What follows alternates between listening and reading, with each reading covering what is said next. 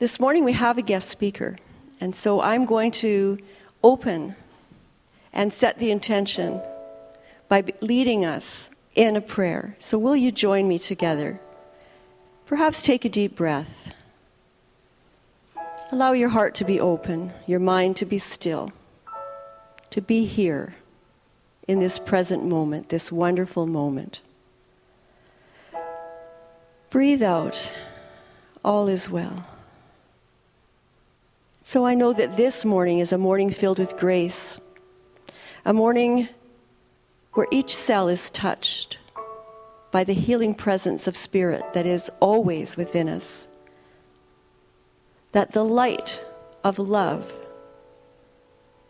luminosity, generosity is present within us as a conscious awareness. And so I hold in such gratitude this center, this teaching, this community, you. You and I, when we come together with one heart, with a bigger idea of who and what we are and what our life is here for. And so, with that said, I release this prayer to the heart of the universe, knowing highest good for each one of us, healing presence for each one of us, love joy, and peace. Know that with me as together we say, and so it is. I'm so excited to hear this speaker, and I've been listening to her Friday night and all day Saturday, and I'm just still in love with her message. She's an author, she's a renowned scientist who's a fellow in the American Association for the Advancement of Science. She has had a long and respected career as a research cell biologist, and she's a master healer who has combined science and the energy of healing. She is here this morning to help us reach into new levels of mental and spiritual health through the use of cell level healing. Please give a very warm welcome to Dr. Joyce Hawkes.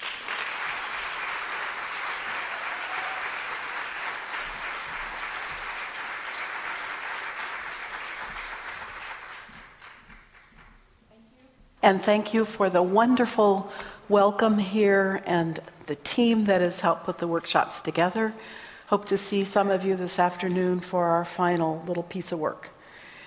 It's been a wonderful time in Edmonton. I brought my UGG boots along because my daughter made me buy them. And I tried to use them yesterday, but the snow didn't stick. So, when we talk about cells, if you think about your body and you look at it, you can't see a cell, but there's a hundred trillion of them in you. If you're six feet tall, a little bit shorter, a few less, but a hundred trillion. That's a thousand times more cells in each one of you than all the stars in any of the galaxies we know. And something like 1,500 times more cells in one of you than the entire population of the earth. Isn't it astonishing that they get along so well in there? now, if you pluck one of those cells and you go, well, what makes up that cell? Well, let's see, there's carbon mixed with other things oxygen, nitrogen, hydrogen, making molecules that make membranes, that make muscle, that make various things. And then you take those molecules apart, pull the carbon apart, and look just at it. The carbon has electrons. In the center, it has a proton with particles. And the deeper you look in it, pretty soon you find empty space. But is it really empty? Is that void nothing? Is that not the place of pure potential from which everything generates? So you are a walking, amazing life form and full of the energy of creation that penetrates all universes. Scientific community now has something like 11, at least 11 complex mathematical formulas for different dimensions and additional universes. What we know here is just kind of a little piece of it. But we walk with the whole history in us. How is it that we walk with that history in us? The carbon in you came from stardust. The nitrogen in you came from stardust. You are actually 90% stardust. The other 10% is helium and hydrogen, which came from the Big Bang. So, hi, aliens, how are you? What do the cells inside of you do? That 100 trillion, most of them are healthy, even if there's some kind of illness. With an illness, there's a very small percentage, even of cells that aren't healthy. A very small percentage can make us pretty miserable. But there is a resource within just the body itself, as well as the access to the energy around us for healing. What do these cells do? They touch each other. We know there's a lot of water in the body, something like 75 to 85 percent. But indeed, inside, we're not just sort of squishy things with little round cells floating, unless we're a red blood cell. Most of the cells in you, like in your pancreas, in your liver, in your heart, in your muscles, touch each other. They're organized with exquisite beauty. And as they touch each other, they communicate to each other. They have little tiny tubules called nanotubes that go out from the cell or where the membranes of the cell touch each other. They send tiny packets of biochemical stuff that's made in one cell or the other, which communicates to the cell next to it exactly what's going on in its neighborhood. So your body is integrated in the most marvelous way.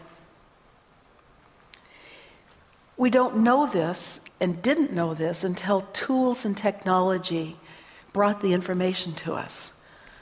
The simple light microscope and magnifying lenses were discovered a long time ago. The electron microscope was discovered and built in about 1945. It's a huge instrument, and it was the main instrument of the work that I did. It weighs a ton, it has a huge platform, it has a very high column. At the top of the column is a tungsten filament. It's pumped with 100 um, thousand volts of electricity, which shoot electrons down through electromagnetic lenses, which are aligned through a sample that's in the middle of this microscope. And then on a little screen, you see the secrets of the inside of cells. And that's what grabbed me when I was a graduate student, the first time I looked inside of one of these things, I had to change departments. I was in zoology, I'd been a field biologist. I had to pick up a lot of math and physics. Oh man, that was hard stuff. Where do you ever use matrix algebra when you're out of school?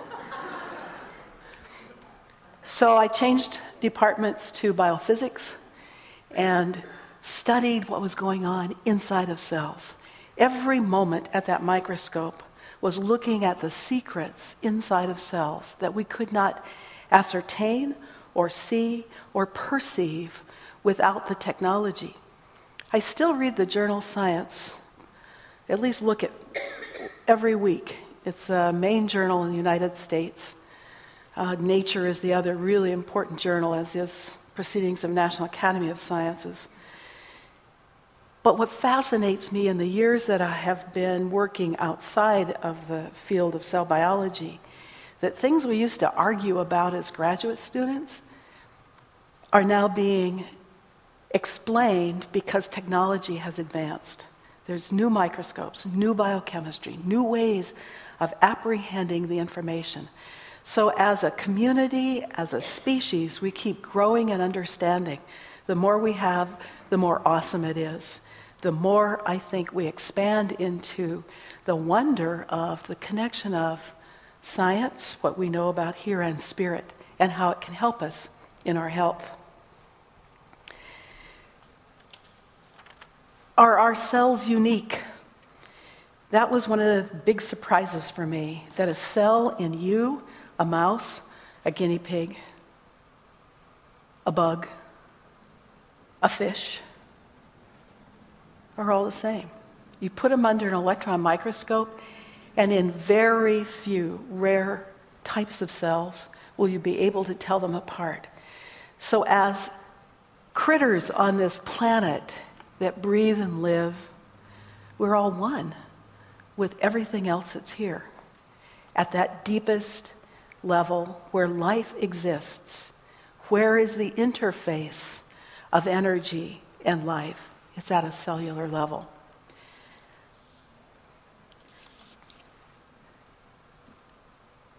I started being interested in this stuff in high school. I had a mentor, a wonderful high school biology teacher, who loaned me a little light microscope. And I took it to the attic of my home and I went out and collected lots of little dishes of stinky pond water, took drops of that water, and looked at the tiny creatures swimming through the water. It was another one of those wow, look what else is here besides us. Look what's here that we don't know about, that we can't see. How can I open myself to the mystery of life and to the mystery of what's not known? I did a science fair project with uh, my little critters that were crawling around in Stinky Pond water and won a scholarship to college. I was the first person in my family to actually go to college and uh, appreciated it very much. Had wonderful mentors there, went on and got a master's in biology in North Carolina, and then was in Pennsylvania working on my doctorate when I fell in love with the electron microscope, changed careers. After that, uh, I had a fellowship with the National Institutes of Health to study electron microscopy, and we worked with high speed, nanosecond pulsed lasers and their effect on pigment cells. They actually vaporize pigment. Pigment is the most amazing stuff in our bodies, in fish, in any um, organism that has it. Melanin in our hair, which I've lost, oh dear. It's because of my daughter when she was a teenager, she was really tough. Melanin is a large carbon based protein. It's huge and it folds in and on itself when it's made in the body. It's impervious. You can boil it in sulfuric acid and it doesn't break down. It's one of the most impervious molecules on our planet. You give it one nanosecond pulse, that's 10 to the minus ninth seconds, 10 to the minus ninth seconds, pulse of this particular laser light, and it vaporizes it. So we had a lab set up that was like Star Trek. it was fabulous. We had this laser uh, shot here and around the room and uh, a target where we could align it because we are going to put our fishy there. The target was metal, it was aluminum, and it created a plasma of aluminum protons that danced in the middle of the room. Now, if you stuck a human finger in there, it would burn a hole clear through it. But in the fish, there was nothing that absorbed the light until it got deep in the skin to the melanin and it simply vaporized it. So we did some biophysics on how much energy was released, and we did some biology on what happened to the melanin and to other parts of the cell involved with moving melanin. When you see a fish like a salmon, we were working with salmon in a little stream where it's born, when it hatches from its egg, it's dark. By the time it reaches its ocean, it's bright and shiny. So we did a whole lot of work on those incredible pigment cells. Wouldn't it be fun if we had iridophores in humans so we had shiny stuff all over us? Would love it. That work then um, won me the honor of being an elected fellow in American Association for Advancement of Science. So I give you that background to say science was working for me. I loved it. I loved every minute of it. I got to travel and yak, yak, yak about it. We were publishing four to five papers every year. I had a team working with me. It was hot. In the middle of this, one day I decide to clean house. And um, didn't do that a whole lot, you know. So there's a leaded glass window about yay big, set in an oak frame that was a decorative piece on the mantle above my fireplace in Seattle. I'm vacuuming, I do not bump the mantle. All of a sudden, this thing vaults off and smacks me on the head. Really, for no apparent reason. Yeah. Ah, I get the chuckle out there. That's good. I had never heard of near death experiences. This was in the late 70s, this was before they were popular. we now know there's 13 million Americans, adults, who've had NDEs. There's also very interesting near death experience studies in other countries which have a little bit different uh, visual experiences, which is interesting of itself. Anyway, bingo, all of a sudden I feel my body collapsing on the floor I'm going through a tunnel, a long dark tunnel, drawn to this incredible light at the other end. My mother and grandmother had passed away, and I was very close to both of them and missed them. At this point in time, I did not believe in an afterlife. I was pretty much a bitter atheist. And all of a sudden, here's Mama and Grandma greeting me right at the entrance of the light. And they could communicate their love to me I could feel it and sense it without, you know, a whole lot of words. It was amazing. I could have stayed there forever. And then, boom, all of a sudden I'm in the presence of this gorgeous place with beautiful blue sky, flowers, and grass. No one else is there, but it wasn't lonely. It was a place of connection and oneness and beauty.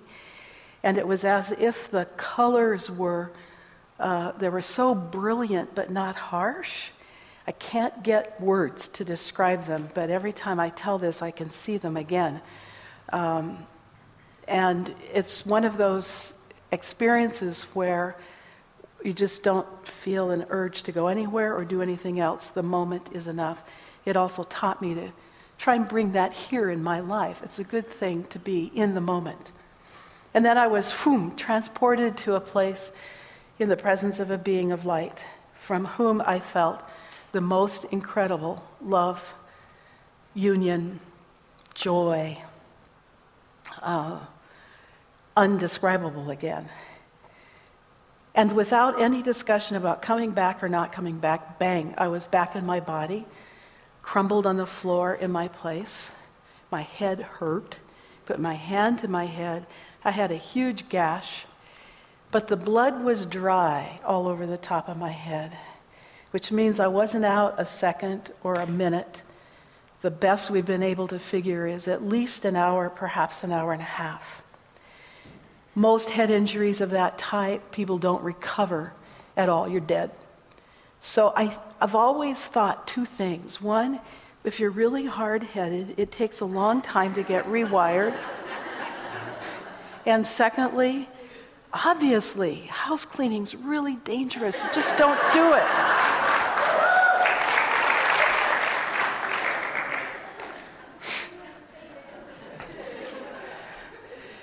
So here I am stuck with this incredible experience. I'm still running the lab, loving the lab, have no desire to do anything else. I start reading. I pick up Ray Moody's book, Life After Life, the only one out at the time. I actually, well, I had a hematoma on the brain. I had to rest for a while, which was hard for me, having grown up climbing mountains and skiing and enjoying backpacking and all that stuff. I had to sit down for a while, put up with myself. Yuck. But I was in a bookstore as I was recovering, and Ray, Ray's book just virtually jumped off the shelf, and I stood in the bookstore and read most of it and then bought it. But he had story after story of near death experiencers. And one of the things I said in the lab to the people working with me there was if it's real, it's repeatable. We're doing that experiment again to make sure it's accurate. And I went, I can't deny these stories one after another after another. These are repeatable. There's similar um, parameters for near death stories, even though each one's a little bit different. So then I started talking to people, asking, searching. It took me six to seven years of doing that. And I'd started working with a healer, and getting feedback from people that, oh my goodness, they could feel all this energy, they got better. I had a, a little study in my home, and people were coming there for healing work. Uh, before my near death experience, I had wanted a child very much. I was told I was infertile. And after the NDE, all of a sudden I went, now, my body's real regular with one of those things that happen to women. What's going on? And I discovered I was pregnant. And in that period of time after the NDE, um, had a beautiful young daughter who is 34 now and just uh, a wonderful young woman, happily married. She was awful as a teenager. you know, after the first service, there were little kids that come over here. There was the sweetest little girl in a little tutu dancing away. I just couldn't help but dance back at her. It was just so much fun. She was so into the music, it was great. Okay, back to my story. So I was searching, but I loved being a scientist. My identity was I'm a scientist. And uh, that was a trap. Um, and I had gone with uh, my healing teacher to Mount Shasta, and on the way back, we stopped at a shrine in Portland, Oregon, dedicated to Mother Mary. I didn't grow up Catholic, but the guys went off somewhere, and I went up and knelt in front of the shrine, and I heard a woman's voice in my head say, You're called to heal. It had the level of impact on me that the near death experience did, and I resigned my position the next day at the lab. It took a couple months to get people trained to take over, and I jumped into the abyss of doing healing work. I got an office and a secretary. Couldn't imagine working without some kind of support system. ah, dear. Um, and within just uh, less than two months, I was booked out, three, four months in the, uh, ahead. It was not the near death experience that created the healing gift. That is in each of us all the time. Every one of you have it. It is innate, it is native. What the near death experience did for me was to get my attention and to listen to that larger picture, to the stardust, to the universe, to the creator of the universe, and begin to ask, How can I serve? What can I do? And then the calling came. And so at first, I learned from other healers. I went to every workshop there was, tried everything, and so I could do chakra clearing and I could do energy, and I dumped my cell biology. But at some point, a friend said, You should go to Bali because there's incredible healers there. And they come into their work, they're accepted by their community because they've had a near death experience. What is it about that? In all shamanic traditions, once you face death, and learn there's nothing to fear, then you can work in a way with people. You can hear any story. You can be present with them in any part of their journey because you're not afraid. And it takes that kind of holding as a practitioner to be able to take somebody from where they are to the next step. So I went to Bali and I went through a series of all kinds of things, but finally found this wonderful healer who then invited me to work with her. She'd never taken a Western student. She didn't require that I learn her um, rituals, but we worked underneath at the basis, at that deep foundation of who are we? Why are we here? What can we do to assist each other? What is the gift of healing? What does it look like for each of us? A little bit different for each one. One person's hands, it may be acupuncture, another massage, another psychotherapy, another allopathic medicine, another cell level healing. It was an incredible experience of working for 10 years with her, going back and forth, and then noticing after I'd had the work with her and initiations and tests and tests and tests from her, that when I went to the healing room, everything changed. I could do more. I could work with people with different conditions that I couldn't touch before. But she brought up the cell piece because when she went deeply into trance to do her work, she would describe what she saw in people. And what she described were cells. I could hear it, I could perceive it. She had never seen a book on histology, she'd never heard of cells. But that's what she was seeing when she was drawn deeply to help others. So that's why she became such an incredible teacher for me. And my job then, the tape's coming loose on this thing. There we go. My job then got clearer and clearer. It was to bring science and spirit together. So that's what I bring here and offer you now after 30 years of being in practice as a healer, writing a couple books, doing a lot of talking. So here's the bottom line. First of all, your body is magnificent. There's nothing in it that's crap. It's magnificent. Enjoy the vessel that the Creator has given you for your consciousness to ride around in. Your body's also an antenna for energy. All over you, you have structures in your body that pick up energy and run it as a toroid. So, a toroid is a coil, if we look at it this way, in which energy runs all the way around inside.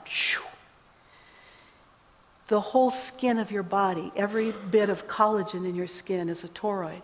It's an antenna for energy. The DNA inside of your cells is an antenna for energy. The skeleton that underlies you, that you can walk around with, runs electrons up and down all the time. The microtubules that are in the projections of one nerve to another, which allow you to feel, smell, touch, see, and perceive. All are toroids, all run energy. So you're a walking, very sensitive antenna for what is out there for you. That's why some of you experience being very sensitive. Uh, in my book, Resonance, the newer one, there's a whole chapter called Sensitivity and Joy. I can't tell you how many people come to me and say, I'm too sensitive, teach me how to block it or prevent it. It's a gift, it's innate, it's wonderful for you. Your brain has a hundred billion cells sitting inside of this thing up here. Each of those cells make many, many connections so that you have a hundred trillion connections your brain makes. Recently, I've been doing some electroencephalogram work, EEG work, testing the healing work when I'm, what's going on in my brain when I'm doing healing work? My brain runs a whole lot of very fast gamma, which is not a thinking part. It appears to be the connection with the divine, and it runs a lot of delta, which is the slowest wave in the brain, shown only for most people in deep sleep.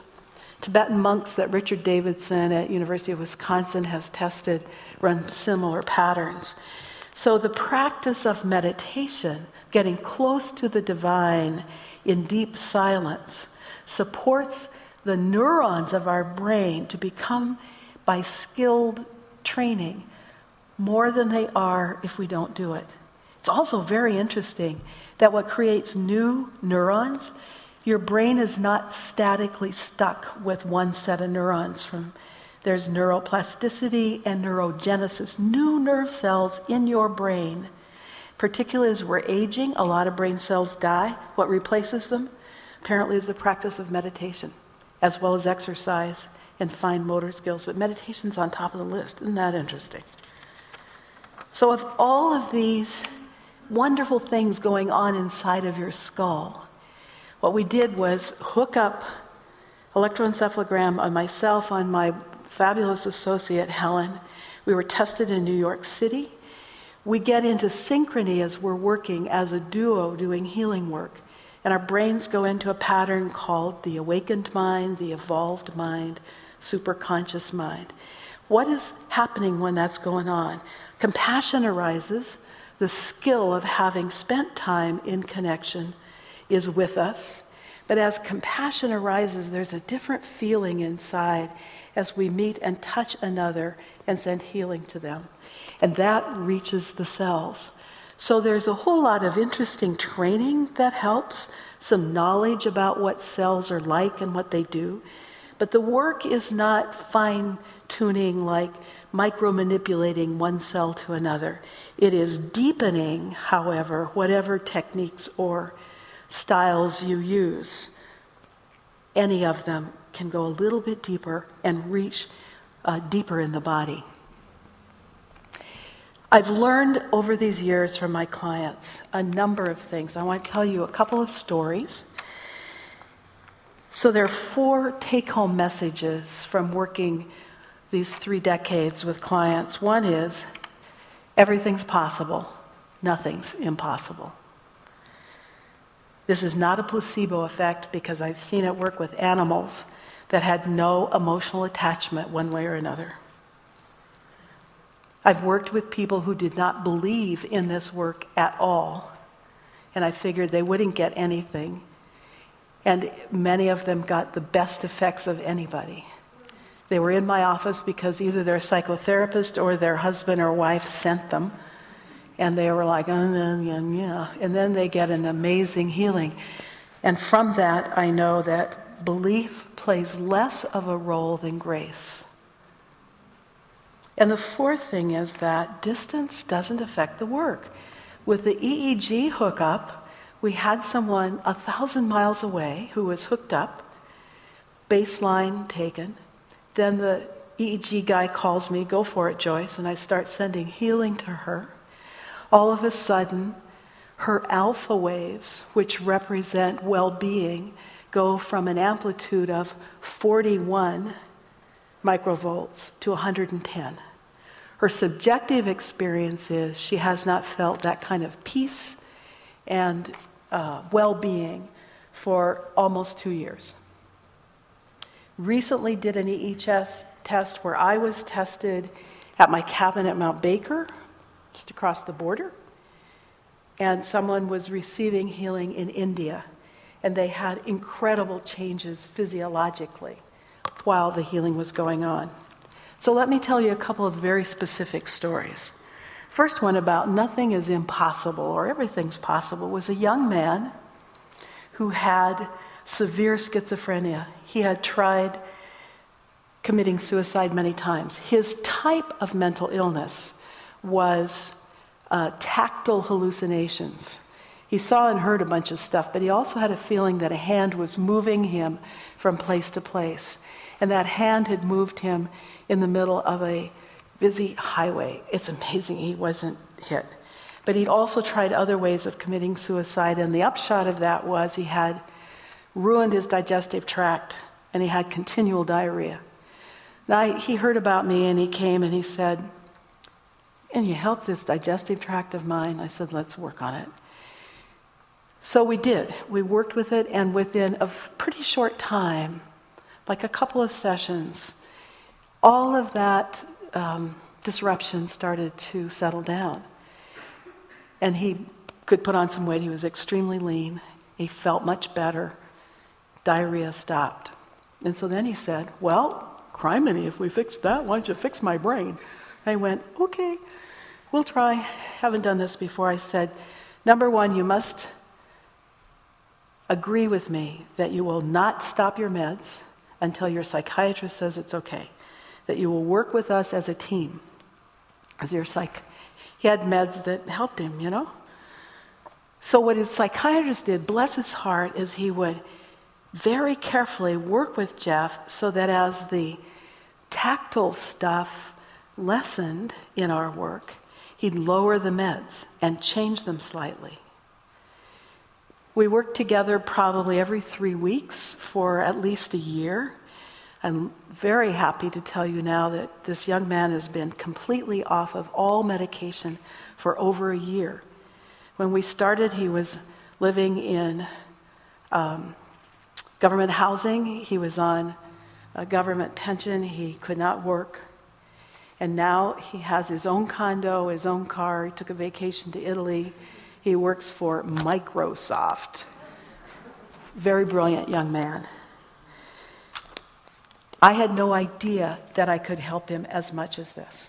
So I'm extremely grateful for this kind of touch that comes through the work. Now, let me tell you about Wolfie. Wolfie's a dog. And someone brought her dog to me who was, the doggie was less than a year old and had a hole in its heart. Between the two top chambers, the atria, that septum had not closed as it should have, uh, during development. And the vet had told her that the dog would not live into maturity and would die, and she was very attached to him. So at that time, I couldn't bring the dog into my office. I had to go sit in the back seat of the car with the dog to do the healing work. And of course, it's a gigantic dog. It weighs 80 pounds. It's part wolf, real wolf. And it's a one person dog. I'm not the person. and what kind of car does she have? A VW bug. not a lot of space. So I reach up and put my hand on Wolfie's chest and say, Hey, I'm here to help you, by the way. Don't bite me. And um, put my hand on his chest and I just start sending healing. And the focus here was bringing those cells on the periphery of that opening to divide and close it as if it had been done when it should have been done. Now, that's again not micromanipulating them, but it was anchoring the work to the depth of the cells. And I worked probably, I don't know, maybe five minutes for Wolfie, and all of a sudden I hear this, rah, rah. and I looked at him and I went, okay, this session's over, goodbye, I'm out of here. and then she'd bring Wolfie back, and I'd crawl in the back seat again. Eventually he'd wag his tail and kind of look at me a little less out of the side of his eye. But what was fascinating and what he taught me was he always designated when the session was over. It wasn't a big, like, I'm going to bite your head off. It was a, er, and I go, okay, I'm listening, Wolfie. We're done. What I learned from him was to tune to the frequency of the dog, to resonate with what he needed, and to let him decide. It was amazing. And I could so it wasn't imposing something on him, it was working with him, working with the innate ability in each of us. And so that's what I bring and encourage practitioners to do.